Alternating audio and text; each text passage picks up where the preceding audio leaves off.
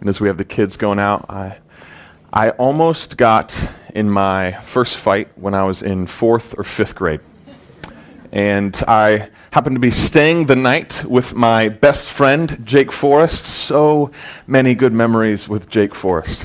And staying the night on a Friday night with him. And this was my dream weekend. Like hanging out with Jake at his house, staying the night was the best. But to make it even better, his parents took us to the Friday night football game at his school.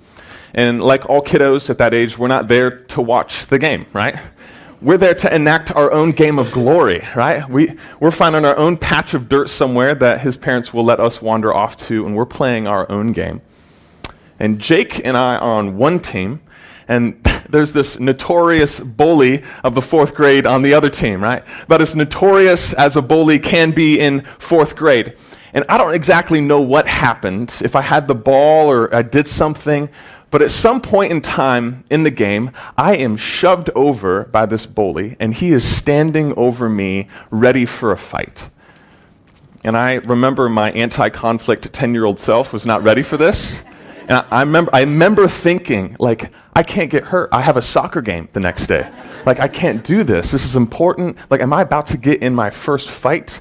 So just remember the fear and intimidation, the questions in that brief moment. But suddenly, the bully was no longer standing over me. Instead, my best friend, Jake, was right there, reaching down a hand and helping me get up. As he saw this moment, he had run over and pushed the bully off of me and then helped me get up. Not trying to advocate fighting in any way. Um, actually, oddly enough, this moment somehow bonded Jake and this bully. So they became better and better and better friends as the years went on, oddly enough. But it is such a gift to have a close friend, especially in a moment of adversity or crisis. such a gift to have a friend who has your back, whether you're fourth grade at a Friday night football game or, as we've been walking through the book of 1 Samuel, you have a king who's attempting to take your life. So, the last several weeks, we've been going through the book of First Samuel. I encourage you open up there if you have a Bible with you. We're going to be in chapters 18 through 20, and we've been looking at the rise of kingship in Israel. And now there's a shift that's taken place as a new young man named David has been anointed, and that creates all sorts of problems. I'm going to see how a key friendship helps him through a crisis. So again, 1 Samuel chapter 18 through 20. This story of an amazing friendship actually begins and is preceded by one of the greatest underdog stories ever. We looked last week at the story of David and how he faces this epic nine and a half foot bronze clad giant named Goliath. And he somehow gets the victory with just a stone and a sling. Or more accurately, we should say, the Lord achieves victory through a young shepherd boy that puts his trust and confidence in him. And so the army of Israel stirred up. They pursue their enemy, the Philistines, and there's an incredible victory that God works. The one person we don't hear about in that story of David and Goliath is a young man named Jonathan. Now, we hear about the king, Saul, and his fear. We hear about the army of Israel and all of their dismay, but we don't hear anything about the king's son, Jonathan, who had been full of boldness and eagerness and faith. What's Jonathan doing during that whole story? But now in chapter 18, he comes back in. And if anyone would have the right to be jealous and a little bit threatened, it would be Jonathan. He's the king's son. He's the heir to the throne. And then out of nowhere comes this young, giant slaying shepherd boy who seems to be taking all the glory. But rather than being jealous in any way, we see Jonathan has a deep love for David, very bonded. It says this in verse 1 of chapter 18. It says, Jonathan became one in spirit with David, and he loved him as himself. What a deep bond that he loved him as himself. It doesn't seem this was just a one way affection, but David also cared deeply for Jonathan. We see much later in 2 Samuel chapter 1, spoiler alert here, when Jonathan is killed, David grieves. And he says this in a song that he writes. This is David writing in 2 Samuel 1:26. says, "I grieve for you, Jonathan my brother. You were very dear to me. Your love for me was wonderful, more wonderful than that of women." It's an odd line for one man to write about another, right? Expressing friendship. Your love was wonderful, more wonderful than that of a woman. Be- because of these very honest expressions of affection, some in our culture today have seen more than friendship in this relationship. Some have wondered if there was a sexual relationship going on between David and Jonathan. But I think that actually says a lot more about our own world and our view of things than it does about David and Jonathan. For instance, there's a phenomenal book by a woman named Doris Kearns Goodwin. She wrote a book called Team of Rivals about Abraham Lincoln. It's a wonderful book. And in this story, she draws out the many great friendships that Abraham Lincoln had, and one in particular with a friend named Joshua Speed that he was a roommate with. And they even slept in the same bed. And we have all these letters between Lincoln and Joshua Speed. And they write immensely affectionate things towards one another. And Doris Kearns Goodwin comments that some have also wondered if there's a sexual relationship between Lincoln and this close friend Joshua Speed. But she says, actually, no, this was very common in that day for men to express deep affection towards one another in a friendship. Not at all odd, even for them to sleep in the same bed. This was normal. It's actually the same way in some cultures still around the world today, not just back in previous centuries. I remember I was on a trip to Jordan in the Middle East, and it was pointed out to me by a Jordanian that men who are good friends will hold hands together as they walk down the street. It was very strange to see, but men would have open display of affection in their friendships, even holding hands. This is very odd to us as Westerners, not something we do at all, but was entirely normal in their culture. Just grab your friend's hand, we're walking down the street together. They want to display their care for one another. You can try that out if you want in your friendships this week, see how that goes. But a historian named Donald Yacovone, he comments that our inference of a sexual relationship between Lincoln and Joshua Speed or we could also say between David and Jonathan, says far more about our infatuation and obsession with sex than it does anything about previous centuries and what may have gone on in these relationships. Does that make sense? So it says far more about our obsession with sex and reading that into relationships than it does about previous centuries and what may have gone on in those relationships. So there's a, a deep bond between David and Jonathan, deep affection between the two. And we would be mistaken to read something sexual into that. We see what a deep bond David and Jonathan have together. It's not just mutual respect, but they, they seal this relationship with a covenant, with a covenant. Now, covenants, these promises, these binding ceremonies are very rare, nearly lost in our own culture. The only covenant we really have left is marriage, where two people in front of a group will promise themselves to one another. But back in this day, when it was far more tentative for countries and families and individuals, so many things that could go wrong, so tentative, one way of creating stability and security was to make these bonds of friendship and promise, to make covenants with one another. And one of the common covenants of this day, a little gruesome, but they would sacrifice an animal, cut it in half, and put this, the animal on either side.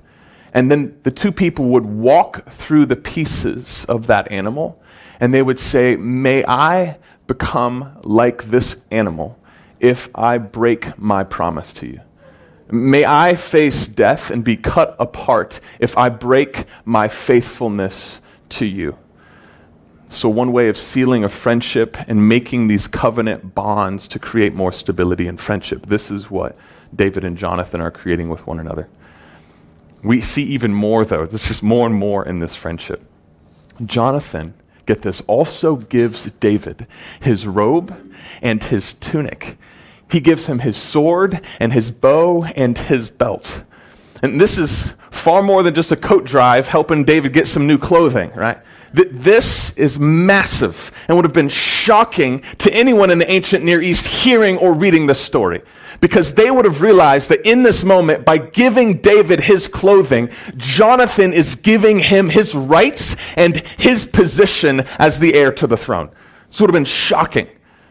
How do we see this? Again, in this day, you didn't have a ton of changes of clothes. You didn't have a closet full of sweaters to pick from. You had maybe one or two changes of clothing. So you got used to people seeing them in the same outfit day after day after day. And it becomes a part of who they are as you see them. So you, you get suddenly the confusion if you see somebody wearing someone else's clothing. It's like, wait, wait, that doesn't fit. You're suddenly in their place. You've taken their position. So it was a way of communicating they're in my place now. I'm giving them my position and my rights.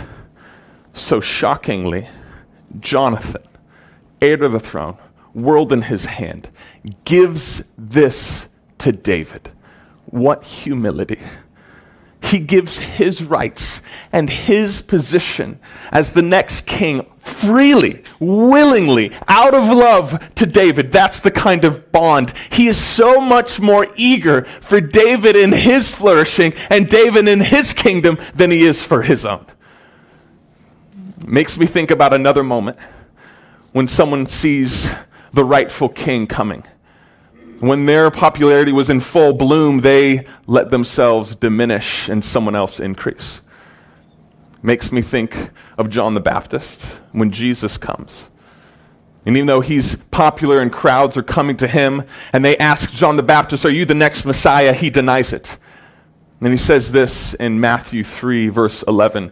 He highlights, After me comes one who is more powerful than I, whose sandals I'm unworthy to untie. The lowest job, not even worthy for me to touch this person. John again says this in John chapter 3. He says, He must increase, but I must decrease. And this is John's delight. It makes me so happy to see this Son of David, Jesus Christ, increase and more people to be in awe of him and let me recede into the background. That's John's love for Jesus. This connects to us, doesn't it? What is your heart's response to Jesus? Do you want to hold on to your rights and your privileges? You want to hold on to your position? Hold on to our kingdom and maybe our name, or do we see Jesus and we say, Lord, let you increase. May you increase, Jesus, and let me decrease. May you receive more and more glory from my life, and may I diminish and be forgotten because this is all about you. I crave your name and I crave your fame. Let me be forgotten. How does your heart respond to Jesus? What do you say about him? So there's a beautiful connect between Jonathan and David, this humility where Jonathan is more eager for David's glory in his kingdom. But this deep love, it's not just Jonathan for David. We see that everybody, everybody loves David. There's such favor from God on David's life. We see that in whatever mission that Saul would send David on from here on out, David found immense success. So this all gave him a higher rank in the army. And rather than making people jealous, everybody in the army thought this was a brilliant idea because they loved David. So pleased with him. Seems everyone loves David except for Saul.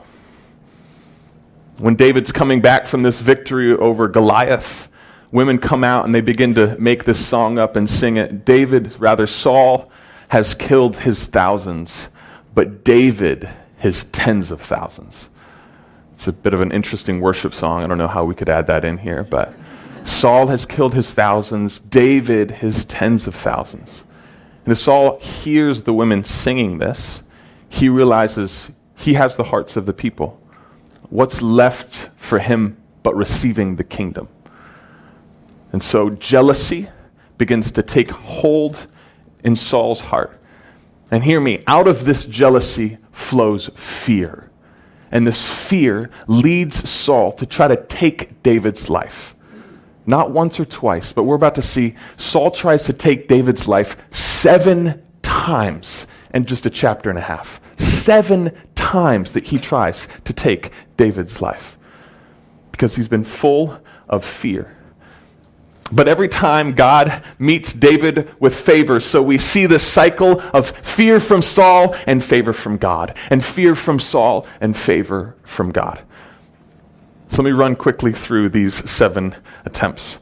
First of all, while David is playing the lyre, Saul tries to spear him to the wall, but fails, and David flees. That's the first attempt.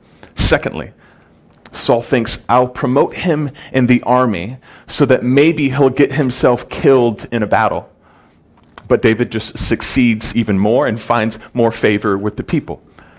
Third attempt Saul tries to marry David off to his daughter.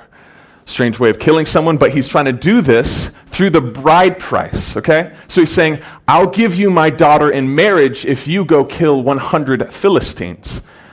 But this too fails because David doubles the price, kills 200 Philistines, showing what a warrior he is, and at the same time becomes part of Saul's family, is now royalty. What's more, Saul's daughter, Michal, loves David, right? Everything's just flowing in his favor. Fourth attempt Saul tells his son Jonathan and his attendants, go kill David. But he doesn't know. Jonathan deeply loves David, right? Everybody does. So rather than going and killing him, Jonathan intervenes for David, opens up Saul's eyes and says, Why are you trying to kill David? See all that he's done for us? What an amazing servant he is to you. Why would you want to kill him? So he changes Saul's mind and gets Saul to make a promise to not kill David. But this doesn't last. Saul goes back to plan A, tries to kill David with a spear again. That fails. He runs home. So we get to our sixth attempt.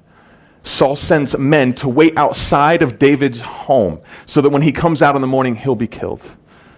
But Michal, David's wife, helps him out of a window, and David flees to this great prophet named Samuel. Seventh attempt. Saul sends men to capture David and to kill him, but every time these men come to capture David, they're overwhelmed by the Spirit of God. So he sends platoon after platoon, but they're all overwhelmed until Saul himself comes and is overwhelmed by the Spirit of God and is humbled before David and before Samuel. Seven times Saul tries to take David's life. This kind of number is not accidental in Scripture, but has a meaning. That we're meant to see that this number seven stands for fullness or completeness. So we're meant to understand the full unraveling of Saul in jealousy and in fear. This full unraveling of his irrational fear towards David and the injustice, the injustice of how he is treating him. So we need to see again that this jealousy has prompted irrational fear in Saul and that we are all afraid of losing, hear me, what we most love. All, we all live in fear of losing what we most love. And we see in this whole section that Saul is most afraid of losing his kingdom and his power. And that's what's driving him in such fear. He had God, he had his favor at one point in time, but that was not enough for Saul. Rather, he needed his own kingdom. He needed his own fame. He wanted people to like him, and so he lived for them. But now Saul lives in fear of losing that, and he can't let go. Isn't this like our hearts again? How quickly we come into jealousy because of someone else's gifts and ability. Maybe ours aren't good enough. We can live in jealousy of someone else's relationships or reputation that we might be forgotten somebody else's status or success that we feel so much less than they are. But hear me jealousy cannot take root, cannot take root in a heart that is finding its satisfaction in God. It won't happen. If your heart is full and pleased and delighting in God, jealousy will not be able to take root in you. Envy can't take root in you. Think of David. David doesn't need all the military power and all the fame. He knows the Lord fights his battles. He doesn't need the kingship and all the power in that. He has the king already, the true king, and Yahweh with him. He doesn't need songs from people praising his name. He gets his own quiet songs that he sings to God out in the pastures. This is David's delight. So, again, a heart that is deeply satisfied in God is immune to jealousy and envy. What more can you give me if I already have the king? If I already have God with me in my inner being, what more could you add to me? That's my refuge and security. And God always fully gives himself to each one of us. I don't need to be jealous of any of you and your relationship with him. I have all of him, and so do you. That's his kindness and generosity. But a heart that is set on ourselves will be riddled with fear and with jealousy. Because what we most love in ourselves, for ourselves, will be vulnerable, be threatened to be taken or overshadowed by somebody else. And we will do irrational things to protect ourselves and what we most care about. What is your heart after? What is your heart experiencing? Peace and delight in the Father, envy, jealousy, or fear, look at what you're most loving. Look at what you're most loving. After these seven attempts on his life, where do you think David would run? Where do you think David will go next? In this moment, he runs back to Jonathan, back to this deep friend and the bond that they have together. And David, he tries to tell Jonathan that Saul is still trying to take his life. But Jonathan is shocked by this because he still thinks Saul is back in this promise he made that he would never take David's life. He, he doesn't know about attempt five, six, and seven on David's life. So he thinks there's no way my father's trying to take your life. But David explains to him, No, your father knows your great love for me, and he's not going to bring you in on this. He tells you about everything else, but he's not telling you about this because he knows your love towards me. So David and Jonathan, they put together a plan to reveal the real intent of Saul's heart. And they say that there's about to be a feast, and David is going to be expected to be there as Saul's servant. But Jonathan will go and he'll make an excuse for David's absence. If Saul's okay that David's not at this feast, it probably means he's safe. But if Saul gets angry at David's absence, it really shows he's after him. He wants to kill him, he wants to know where he's at. So Jonathan goes to this feast, and Saul notices David's absence and asks where he is. Jonathan gives an excuse, and Saul flares up in immense anger. And he says this to Jonathan, key, very key in verse 31. Hear this. He says to Jonathan, As long as the son of Jesse lives on this earth, neither you nor your kingdom will be established. And then in such anger, Saul tries to kill even his son Jonathan with a spear. And this finally opens Jonathan's eyes to the irrational fear his father is living in. And he's filled with anger. But this is the moment. This is the test. What will Jonathan do? Will he go after his own kingdom? Will he preserve his own rights? Or will he tell David what's going on and protect him? Will he be a faithful friend? Says the next day, Jonathan goes out to where David is hiding, and through a secret message system they've come up with, he tells David the truth. He tells David, Saul is after your life, you must flee. And then he expresses this, brings it back to his covenant that he made with David, and says this at the end of the chapter Go in peace, for we have sworn friendship with each other in the name of the Lord, saying, The Lord is witness between me and you and between your descendants and my descendants forever. It says both of them wept together, David the most. It's a deep parting because they realize their friendship will never be the same. What they had before is about to be stretched and challenged. It's interesting here as well that from this moment on, Jonathan recedes more and more into the background of the story, and David steps up more and more. that this choice of denying his kingdom really does set him back and it becomes more and more about David. Now, I want to connect this to us in three ways, real briefly, here at the end. Three things that we need to see from this story. First of all, we must choose our kingdom or Jesus' kingdom. All of us. We must choose our kingdom or Jesus' kingdom. When Saul said to Jonathan, Don't you know that as long as this son of Jesse is alive, neither you nor your kingdom will be established? Saul was telling the truth. Absolutely true. As long as David is there, as long as this new anointed one is around, Jonathan's kingdom will not happen. He has to make a choice. Do I want my own kingdom and my own power, or do I want to submit this to David? And it's the same for us as well. That we all have to look at the ownership of our lives and say, Do I want to pursue my own kingdom? Do I want to pursue my own way, my own preferences, or do I want to submit myself to the way of the true King Jesus? Do I want to follow after him? So we could say, I want to treat my finances the way I want to. I want to treat my relationships, my sexuality the way I want to. We say all of these things in my life I want to have control over. My entertainment, what I want to do with my time, my retirement, you name it, we all have our kingdom that we want to pursue.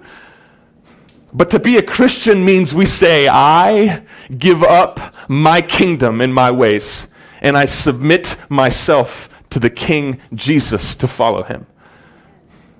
But Lord, my life is yours. I have been bought with a price that I'm not my own anymore, but I want to follow you wholeheartedly and completely, God. So let your reign be expressed in my life. I submit to you. We must choose our kingdom or Jesus' kingdom. Secondly, here, a friend is for adversity. A friend is for adversity. Isn't it amazing that when David flees again, he doesn't run to his family? We saw in an earlier week, David's got seven brothers, right? If anyone should have your back, one of those seven, right? You can run to them. But David doesn't. He runs to Jonathan and the promise he has with him. says this in Proverbs chapter 17, verse 17, I think captures their friendship. A friend loves at all times, and a brother is born for a time of adversity. We are meant and created to have deep, meaningful friendships with one another. We are not meant to be alone and to do life alone. We're meant to share our lives with one another, meant to lean on one another, to share one another's burdens, create memories together. This is what God has created us for. I'm afraid our modern culture has created far too much expectation for our romantic relationships to carry our relational burden. And hear me, marriage is a wonderful gift that God gives us. Yes, it's a beautiful thing, but God has also made us for friendships, to have these deep bonds with one another. So maybe you got to look at your priorities, your schedules. Are you making time to develop these kinds of friendships? These are so massively important in our maturity and caring for the body for us as a church to be a thriving community of rich relationships where people are honest with what's happening in their life.